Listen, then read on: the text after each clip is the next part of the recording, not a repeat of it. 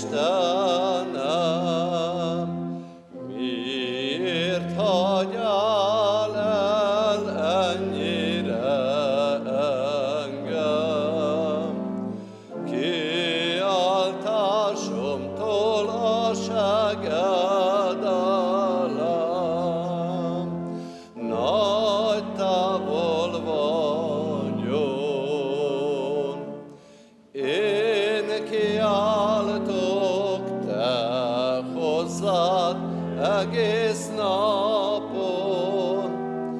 de mégsem felelsz, meg nincs ki meg.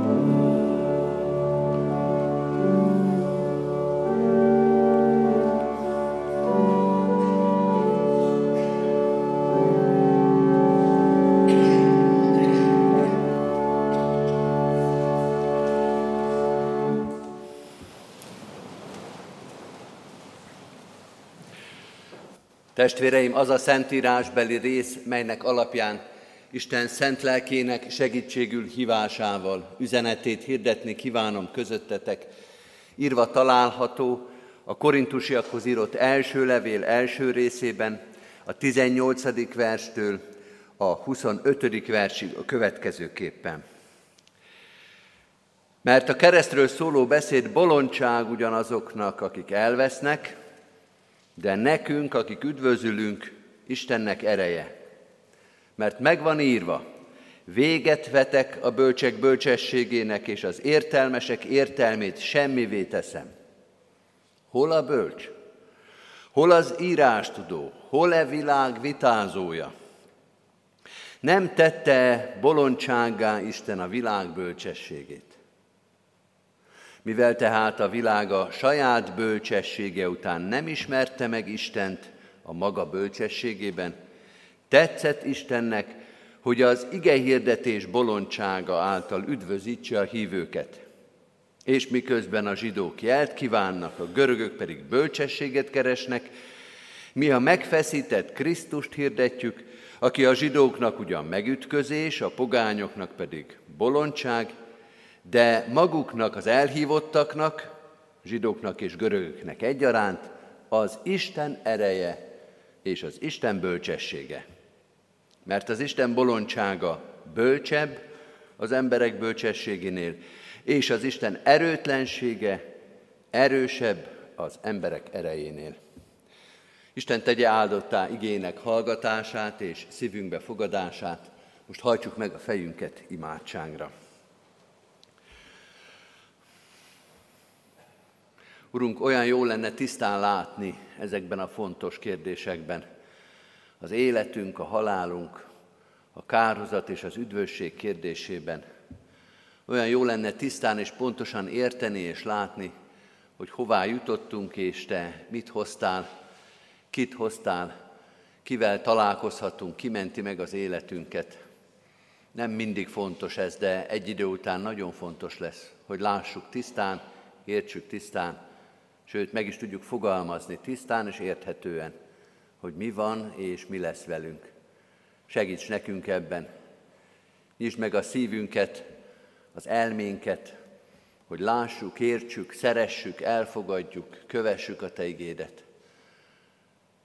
Urunk, olyan sokszor voltunk, vagy vagyunk so- sötétségben, homályban, olyan sokszor elkeveredünk a dolgokban.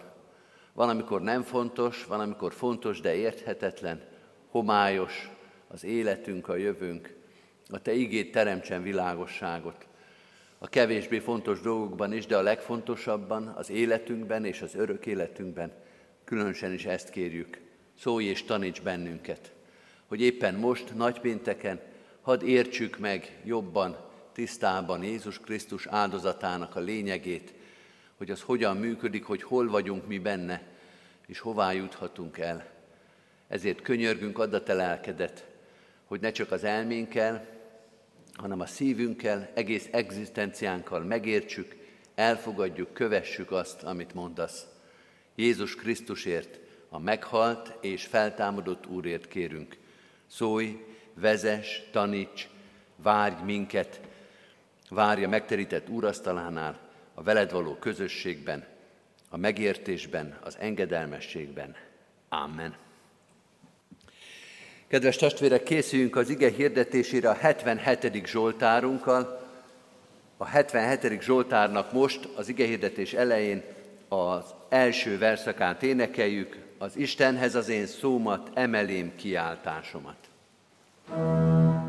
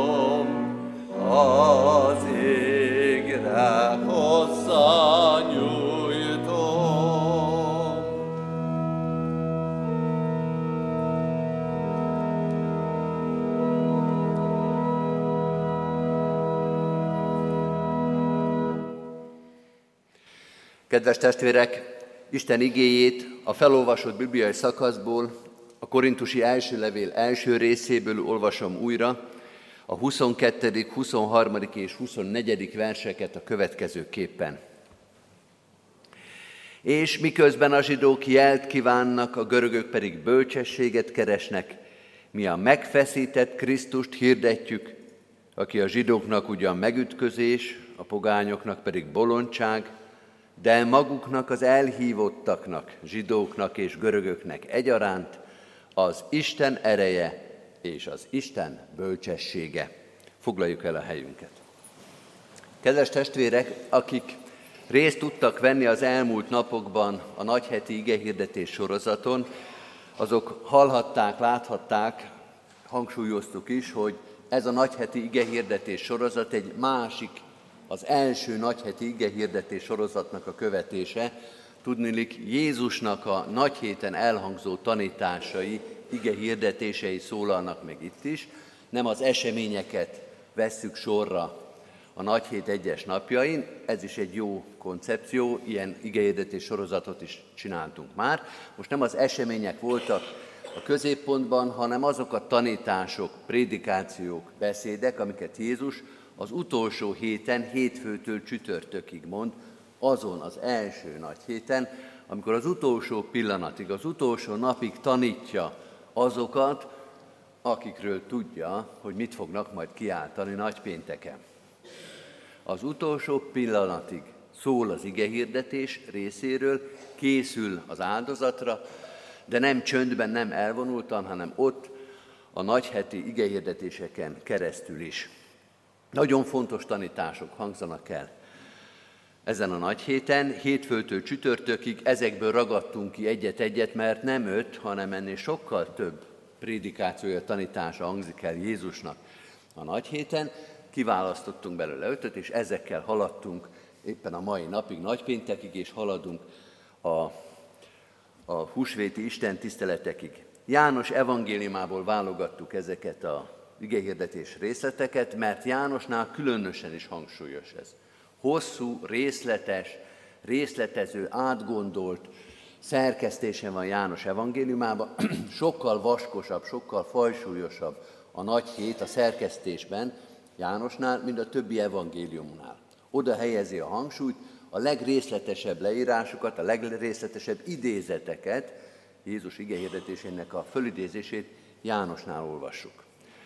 Ma este, ma este hatkor a Pasiós istentiszteleten szintén Jánost fogjuk olvasni, ott azonban a szenvedés történet végső mozzanatainak valóban az eseményeit fogjuk olvasni.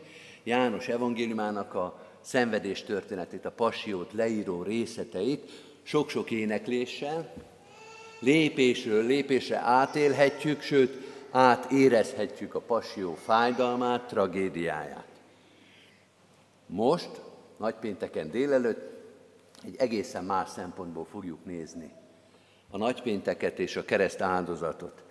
Pál apostolnak a korintusi levelét olvastuk, erre emlékszünk, egy korintus, egyből olvastuk a lekciót és a textust is, ez egy teológiai megközelítés.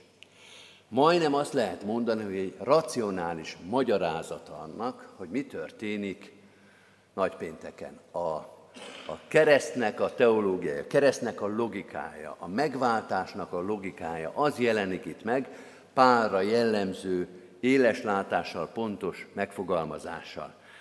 Kicsit erős lesz a kép, de olyan ez a leírás, mint az ikeás bútoroknál az összeszerelési útmutató. Tíz lépésben a lapra szerelt valamiből egyszer csak egy szekrény lesz. Ha szépen követjük a lépéseket, első lépés, második lépés, harmadik lépés, szájba rágósan, nagyon egyszerűen, hogy bárki megértse, még olvasni se kell, hozzá, mert tudjuk, azok nem is leírások, hanem képek, az ember végig tud haladni ezen a folyamaton, és az első állapottól eljut szépen a kész termékig. Majdnem ehhez hasonlít az, amit Pálapostól itt alkalmaz. Tíz lépésen keresztül, lépésenként követve megérthetjük, hogy mit jelent a megváltás, mit jelent a kereszt áldozat, mit jelent Jézus Krisztus áldozata. Mert hogy a keresztről szóló beszédről van itt szó, ezt tisztázni kell, bár szerintem mindenki érti, aki ezt hallgatja, hogy Jézus Krisztus keresztje itt, ebben az összefüggésben nem egy tárgy, nem egy fából összeácsolt egyszerű tárgy. A keresztről szóló beszéd nem a tárgyról való beszéd, hanem a keresztről szóló beszéd Pálapostól megfogalmazásában az Jézus Krisztus helyettes áldozatának a meghirdetése. A keresztről szóló beszéd az Jézus Krisztus önkéntes, helyettes áldozatának a meghirdetése, a kihirdetése. Jézus Krisztusnak az emberek üdvözítésére irányuló cselekvése, és ennek az ige hirdetésben való megjelenítése. Ez a keresztről szóló beszéd, és erről fogunk most tíz rövid lépésben, tíz egyszerű lépésben egy leírást, egy összeszerelési útmutatást meghallgatni Páltól, hogy hogyan kell ezt érteni a korintusiaknak, hogyan működik a keresztény gondolkodásban, teológiában a megváltás. Első lépés, az embereknek is van elképzelése arra vonatkozóan, hogy itt valami nem stimmel.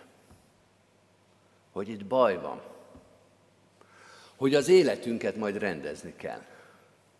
Vannak kitüntetett pillanatok, sőt, vannak kitüntetett uh, időszakok is, amikor az ember úgy érzi, hogy minden rendben, hogy az életem kerek, hogy a világ szép, de ezek a pillanatok rövid ideig tartanak, és hamar elmúlnak. Meg kell becsülni őket, ezek Istennek különleges ajándékai, amikor úgy érzi az ember, hogy minden olyan jó. De ha az egészre nézünk rá, akár az egész életünkre, az egész világról nem is beszélve, akkor érezzük, hogy itt valami nem stimmel. Ez nem maradhat így, ez nem megoldás, ami most van. Itt valakinek valamit tennie kell. És az emberek keresnek valamilyen megoldást. A zsidók jelt kívánnak, a görögök bölcsességet keresnek, valaminek történnie kell. Hosszú távon azt érezzük, amit sok-sok énekünk le is ír. Én most egy szép 20. századi Baranya háromszögbe született éneket idézek. Ez a világ csak baj halma, nincs itt senkinek nyugalma. Nem kell ahhoz háborúnak lenni, nem kell ahhoz valami nagy, mély szenvedésnek lenni, hogy az ember érezze, hogy ez így nem maradhat. Valakinek megoldást kell hozni. Ebből indul ki Pál mondata is. Az emberek valamit keresnek, de nem ugyanazt keresik. Második gondolat. Az emberi elképzelések azok nem egyeznek meg egymással. A zsidók jelt kívánnak, valamiféle csodát, a görögök bölcsességet keresnek. Ez annak a kornak, sőt bizonyos értelemben a keresztény gyülekezeteknek is két eszmei irányzata, nem annyira származást, mint gondolkodási formát jelent, ószövetségi zsidó gondolkodás, vagy pogány, görög, a hellenista világban megjelenő gondolkodást jelentenek, de nem ugyanazt keresik. Mindenki próbálkozik valamivel, igaz és sokszínűség van ebben a kérdésben a világban. Mindenféle elképzelések születnek. Nem csak kettő. Olyanok vagyunk, elnézést a képét, mint az állatvilágban az állatok táplálkozása. Mindent meg lehet enni. Az állatok mindent elfogyasztanak. Van, aki növényeket eszik, magot, vagy levelet, vagy a virágot, vagy a fakérget, vagy magát a fát. A másik állat a másik állatot eszi, a ragadozók, megeszik őket élve, megeszik őket. A döglött állatot dögöt esznek, van olyan állat, ami kifejezetten csak a csontvelőt teszi. Hozzá se nyúl a döglött állat húsához, csak a csontvelőt szipogatja ki. Megeszi a repülő madarakat, az emlős állatokat, a halakat, mindent megesznek, és vannak a mindenevők, akik tényleg valóban mindent, ami mozog és ami nem mozog, azt elfogyasztják. Drága testvéreim, üdvösség kérdésben az emberek is pontosan így néznek ki. Mindent megeszünk. Mindenre ki lehet találni, hogy na ez lesz majd a megoldás. Ez fogja megoldani az életemet.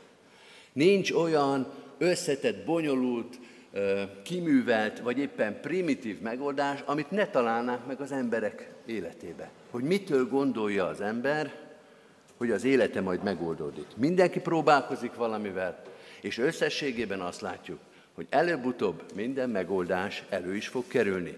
Minden evők vagyunk üdvösség kérdésébe. De kedves testvérek, Pálapostolnak igazából nem ez az érdekes kérdés. Lehet róla, hogyha van időnk, meg akarunk ezzel foglalkozni, beszélgetni arról, hogy egyes emberi kultúrák, csoportok, típusok milyen önmegváltási próbálkozással élnek, és mi a kettő között a különbség. De Pálapostolt nem ez érdekli, hogy mi a különbség a pogány meg a zsidó között. Pedig egyébként valószínűleg ő elég jól tudná, de nem ez érdekli. Ő arról beszél, ez a harmadik gondolat, hogy az ember és az Isten között van különbség.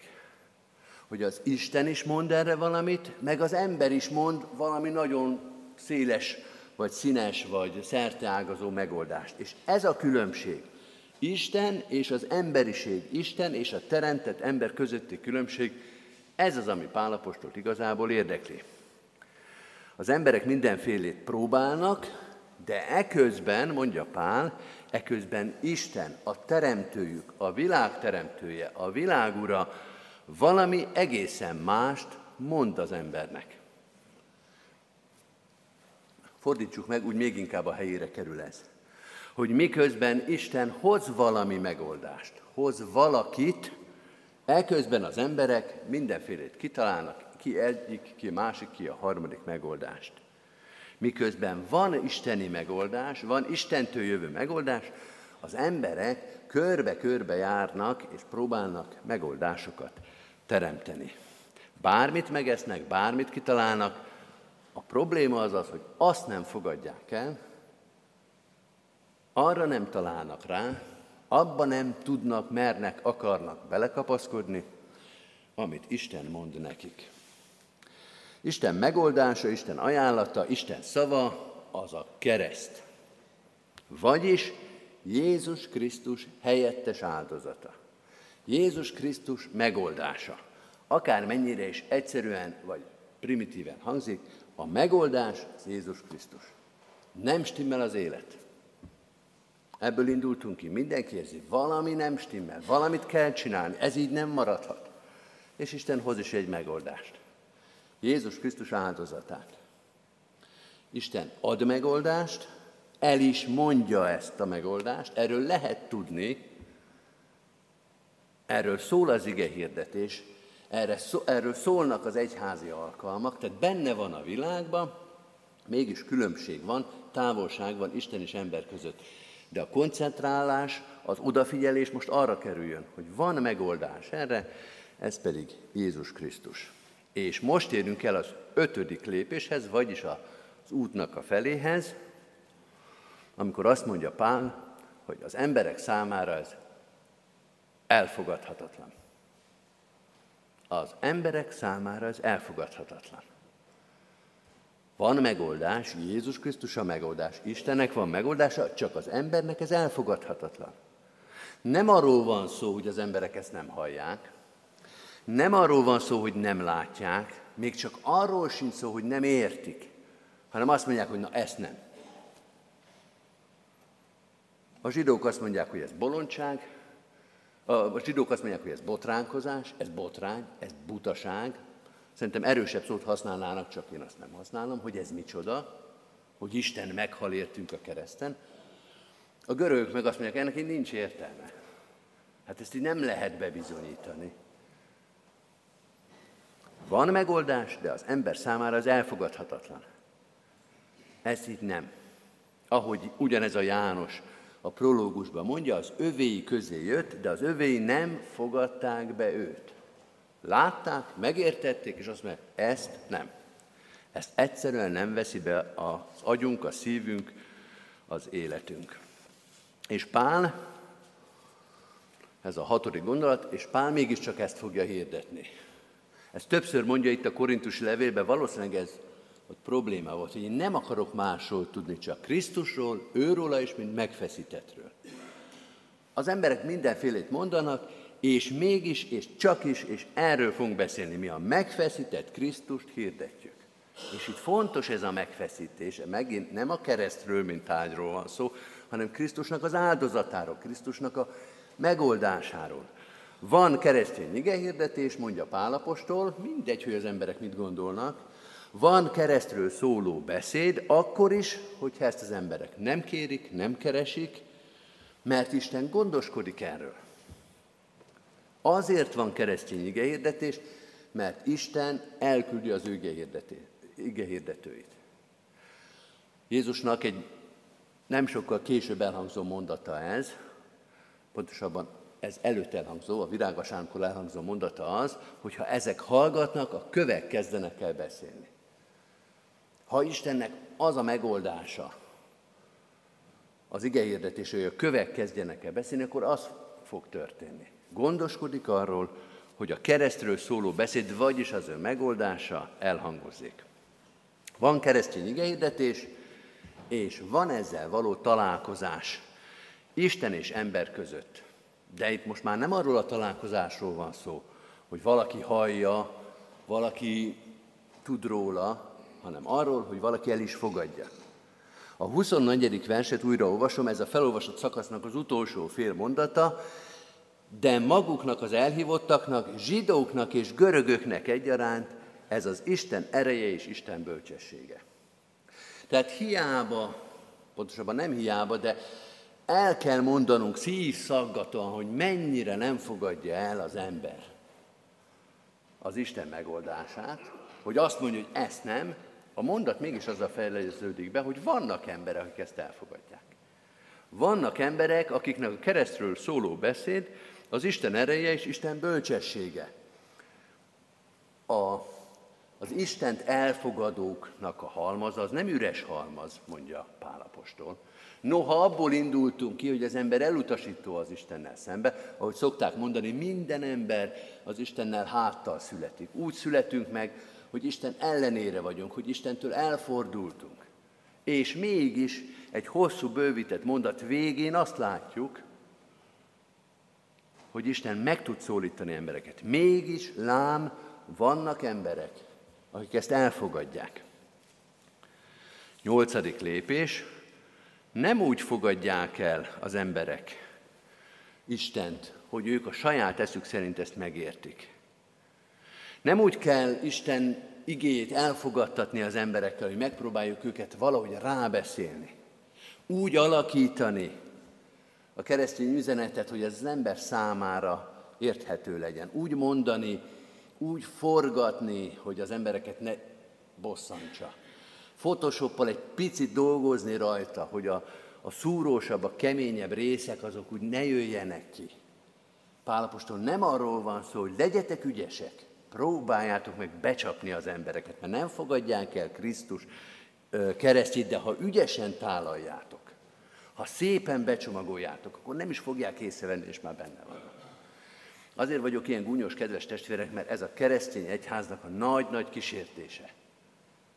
Hogy addig forgatjuk a keresztet, addig forgatjuk az igehirdetést, addig próbálkozunk, amíg valahogy elérjük, hogy picit szeressenek minket az emberek.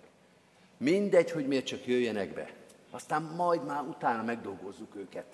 Észre se fogják venni, és már keresztények lesznek. Pálapostól semmi erről nem beszél.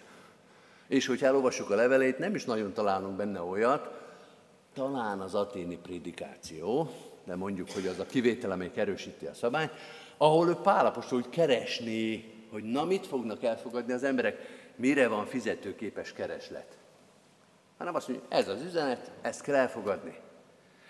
Az egyház kísértése az, hogy az evangéliumot úgy domestikálja, úgy, úgy erőtleníti, erre is van egy kifejezés, de nem fogom használni, de hogy úgy próbálja legyöngíteni, hogy az elfogadható legyen. Hogy az majd átmenjen. Hogy az emberek ne akadjanak meg. Azt mondja Pálapostól, nem ez az irány. Ez kísértés, ez tévút, ez kudarc, ettől ki fognak ürülni a templomok. Nem a keresztől fordulnak el az emberek. Nem az evangéliumtól, hanem az erőtlenségtől, a kilúgozott, a, a kisemmizett, a hatálytalanított evangéliumtól. Attól előbb-utóbb el fognak fordulni. A változás, mondja 8. 9. gondolatként Pál, az elfogadás alapja az az elhívás.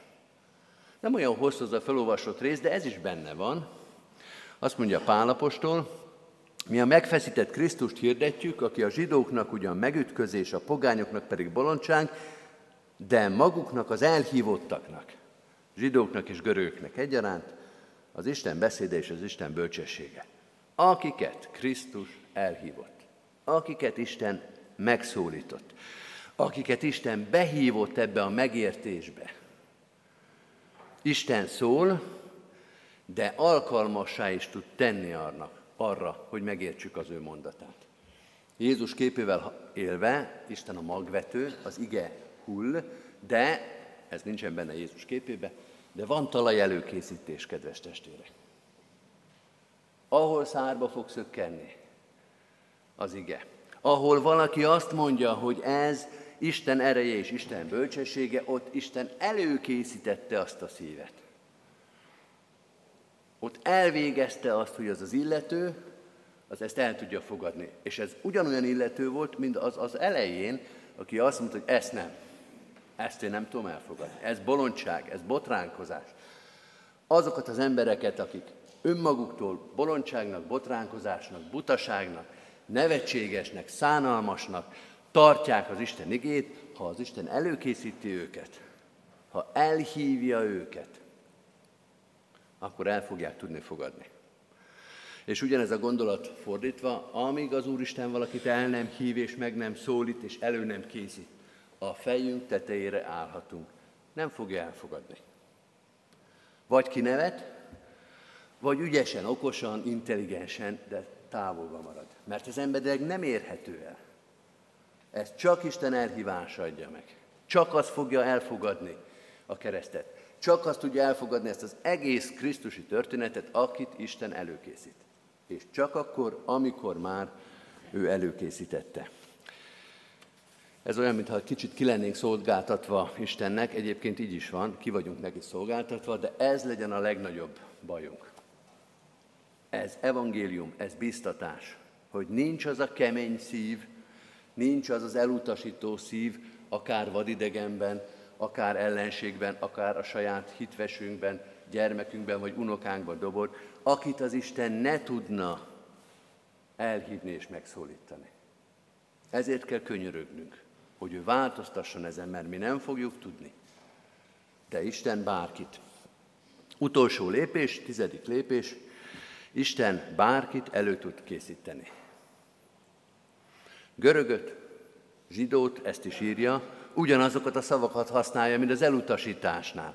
Az elhívottaknak, zsidóknak és görögöknek egyaránt, akik egyek voltak az elutasításban, azok egyek lehetnek a hitben zsidót, görögöt, magyart, kecskemétit, bárkit, Isten fölkészített arra, megváltoztathatja a szívét úgy, hogy elfogadja Jézus Krisztus keresztjét. Ha valaki elfogadta, akkor biztosak lehetünk, hogy Isten munkáját, Isten ajándékát látjuk ebben. Egyébként ebben a kérdésben is ez a korintusi levél nagyon szépen tanított a 12. rész vége felé olvashatjuk ezt, hogy aki elfogott, aki ki tudta mondani, hogy Jézus Krisztus Úr, az csak is a Szentlélek munkája által történhetett meg. Kedves testvérek, végére értünk az 1-től 10-ig lépésnek. Ez a recept, mondja Pál. Most így működik. Olyan, mint amikor az órás, már most már nem így működnek az órák, de fölpattintotta régen az órát, és akkor megnézhettük a fogaskereteket. Hogy jé, ami elől így néz ki, van rajta két vagy három mutató, az belül egy milyen szép, de átlátható, érthető, logikus, egy mechanikus szerkezet. Az nagyon szépen követhető, hogy mi hogyan működik benne. Az üdvösség is ilyen, mondja Pál. Illetve ezt is mondja Pál. Mert ugyanebben a levélben Pál azt mondja, mindenki ismeri ezt az igét, 1 Korintus 13, hogy tükör által homályosan van bennünk látunk, és rész szerint van bennünk az ismeret. Tehát Pál azt is mondja, hogy a megváltás az misztérium, az titok.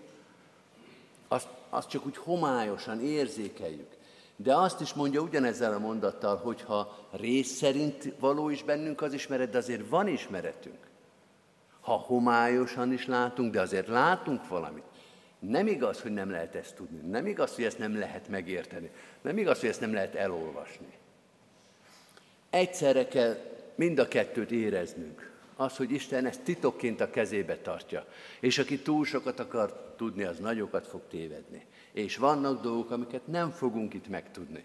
Talán majd ott, ha még érdekes lesz. Talán majd még ott rákérdezhetünk, de most titok. De ez nem azt jelenti, hogy semmit nem tudunk. Ez a levél első része, 1 Korintus 1. Rögtön az elején azt mondja, E, így működik az óra szerkezet, így működik az üdvösség. A legfontosabb dolgokat Isten igenis ránk bízta. Igenis elmondta. És én azt várom tőletek, korintusiak, meg ezt mondja a kecskemétieknek, és minden kereszténynek is, hogy én azt várom, hogy ezt ti tudjátok is. És fel is tudjátok mondani, és magatok számára, és a másik ember számára el tudjátok ezt mondani. ami itt előnk, előttünk van, mint egy recept, mint egy összeszerelési útmutató, az itt van előttünk a megterített úrasztalában is. A megértés és a titok, a vele való közösség, a vele való találkozás titka. Legyen részünk mind a kettőben, a megértésben is, és az úrasztala megterített ajándékaiban is. Amen. Készüljünk most az úrasztali közösségre, azzal a Zsoltárral, amit már elkezdtünk énekelni, a 77. Zsoltárunkat keressük meg ismét, és egy hosszabb szakaszt a negyedik verszaktól a nyolcadik verszakig énekeljük és készüljünk a vele való találkozásra. 77. Zsoltárunk negyedik verszakától a nyolcadik verszakig, e harag mindenkor tarté, az Úr örökké elvet é, így kezdődik a negyedik verszak. Mm.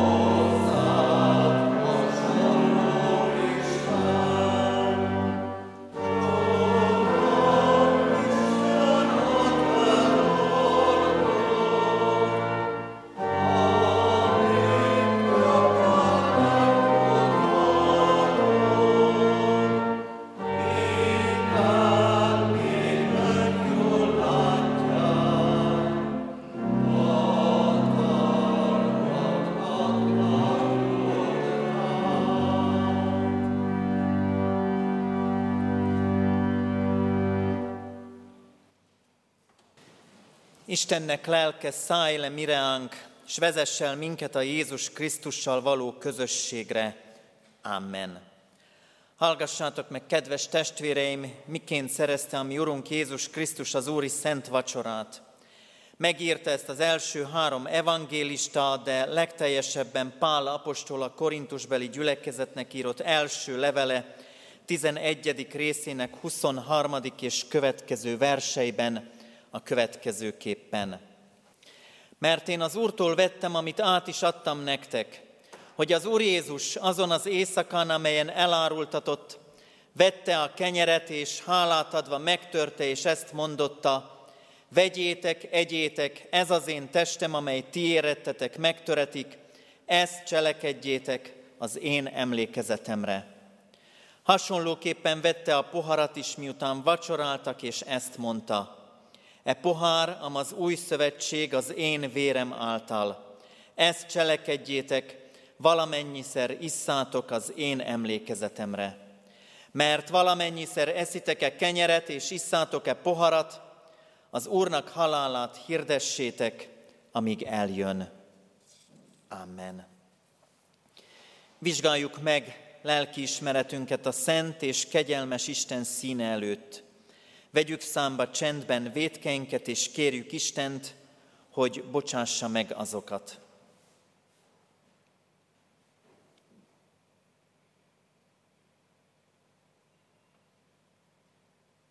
Tiszta szívet teremts bennem, ó Isten, és az erős lelket újítsd meg bennem. Neves el engem a te arcod elől, és a te szent lelkedet ne vedd el tőlem. Add vissza nekem a te szabadításodnak örömét, és az engedelmesség lelkével támogass engem.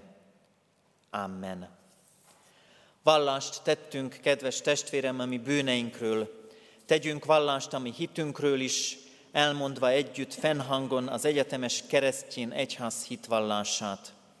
Hiszek egy Istenben, mindenható atyában, mennek és földnek teremtőjében, és Jézus Krisztusban, az ő egyszülött fiában, a mi Urunkban, aki fogantatott Szent Lélektől, született Szűz Máriától, szenvedett Poncius Pilátus alatt, megfeszítették, meghalt és eltemették. Alá szállt a poklokra, harmadnapon feltámadt a halottak közül, fölment a mennybe, ott ül a mindenható Atya Isten jobbján, onnan jön el ítélni élőket és holtakat. Hiszek szent lélekben, hiszem az egyetemes Anya Szent Egyházat, a szentek közösségét, a bűnök bocsánatát, a test feltámadását és az örök életet. Amen. Jól lehet, kedves testvéreim, hitvallásotokban nem kételkedem, mégis Anya Szent Egyházunk gyakorlata szerint kérlek benneteket hallható szóval válaszoljatok a következő kérdésekre. Hiszitek-e, hogy Istentől igazságban, szentségben és ártatlanságban teremtett ember bűnesete folytán ti magatok is bűnösök vagytok, akik saját erőtökből Isten ítélőszéke előtt meg nem állhattok, sőt büntetést, halált és kárhozatot érdemeltek. Ha igen, felejétek, hiszem és vallom. Hiszitek-e, hogy Isten a bűnös emberen megkönyörült, Szent fiát, az Úr Jézus Krisztust megváltásunkra testben elbocsátotta, kinek egyszeri és tökéletes áldozatával a bűnnek hatalmát és a kárhozatnak erejét elvette. Titeket ingyen kegyelemből megváltott, és bűneiteket ő érte megbocsátja. Ha igen, felejétek, hiszem és vallom. Hiszitek-e, hogy Isten, aki feltámasztotta az Úr Jézus Krisztust, általa minket is feltámaszt a halálból, és a földi élet után nekünk örök életet ajándékoz. Ha igen, felejétek, hiszem és vallom. Ígéritek-e, fogadjátok-e, hogy ti e kegyelemért hálából életeteket az Úrnak szentelitek, és már a jelen való világban, mint az ő megváltottai, az ő dicsőségére éltek. Ígéritek-e, fogadjátok-e ezt? Én is mindezt veletek együtt hiszem és vallom, ígérem és fogadom. Most azért, mint az én Uramnak, a Jézus Krisztusnak méltatlan bár, de elhívott és hivatalos szolgája, hirdetem nektek bűneitek bocsánatát és az örök életet, melyet megad, ami Urunk, Istenünk ingyen való kegyelméből az ő szent fiának, Jézus Krisztusnak érdeméért. Amen. Most pedig, akik magatokat illendőképpen előkészítettétek, járuljatok az Óri Szent Asztalhoz alázatos szívvel és szép rendben, az orgona felőli oldalról az óra mutató járásának megfelelően haladunk, presbiter testvérünk segítségével. Azok számára, akik nem kívánnak borral élni, kérjék a kék szalaggal jelölt kejheket. Az úrvacsora osztás alatt az orgona fog szólni. Foglaljon helyet!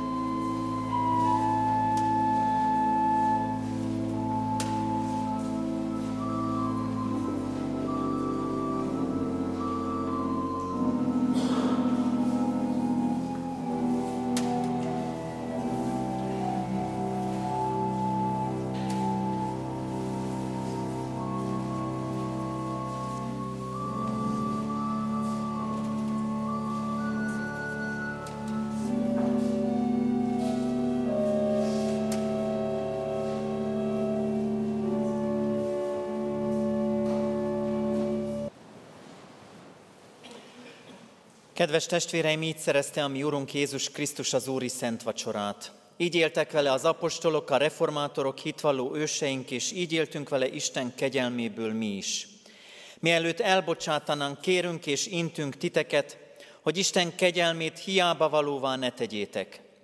Ne uralkodjék többé bennetek a bűn, sőt, viseljétek magatokat keresztjéni hivatásotokhoz méltóan, hogy semmi titeket meg ne foszthasson Istennek ama szeretetétől, amelyet kijelentett és megbizonyította Jézus Krisztusban. Legyetek, mint az ő szentje és szerettei könyörületesek. Öltözzétek fel a jóságot, alázatosságot, szelítséget, béketűrést. Szenvedjétek el egymást, és ha egymásra valami panaszotok van, bocsássatok meg egymásnak, amint Jézus is megbocsátott nektek. Az Istennek békessége uralkodjék a ti szívetekben, amelyre hivattatok is egy testben. Amen. Hajtsuk meg fejünket és imádkozzunk. Urunk, mennyei atyánk, köszönjük neked, hogy te előkészíted a szívünket számtalanszor a veled való találkozásra. Addurunk, hogy ez a mai alkalom is ilyen legyen, hogy megtapasztaljuk, azt, hogy Te megnyitod a mi szívünket a Te igéd előtt, elhívó szavad bennünket arra hív, hogy követésedre induljunk, és hogy életünkkel mindenféle elképzelés, emberi kereslet és kínálat ellenére mégis téged válasszunk és téged hirdessünk.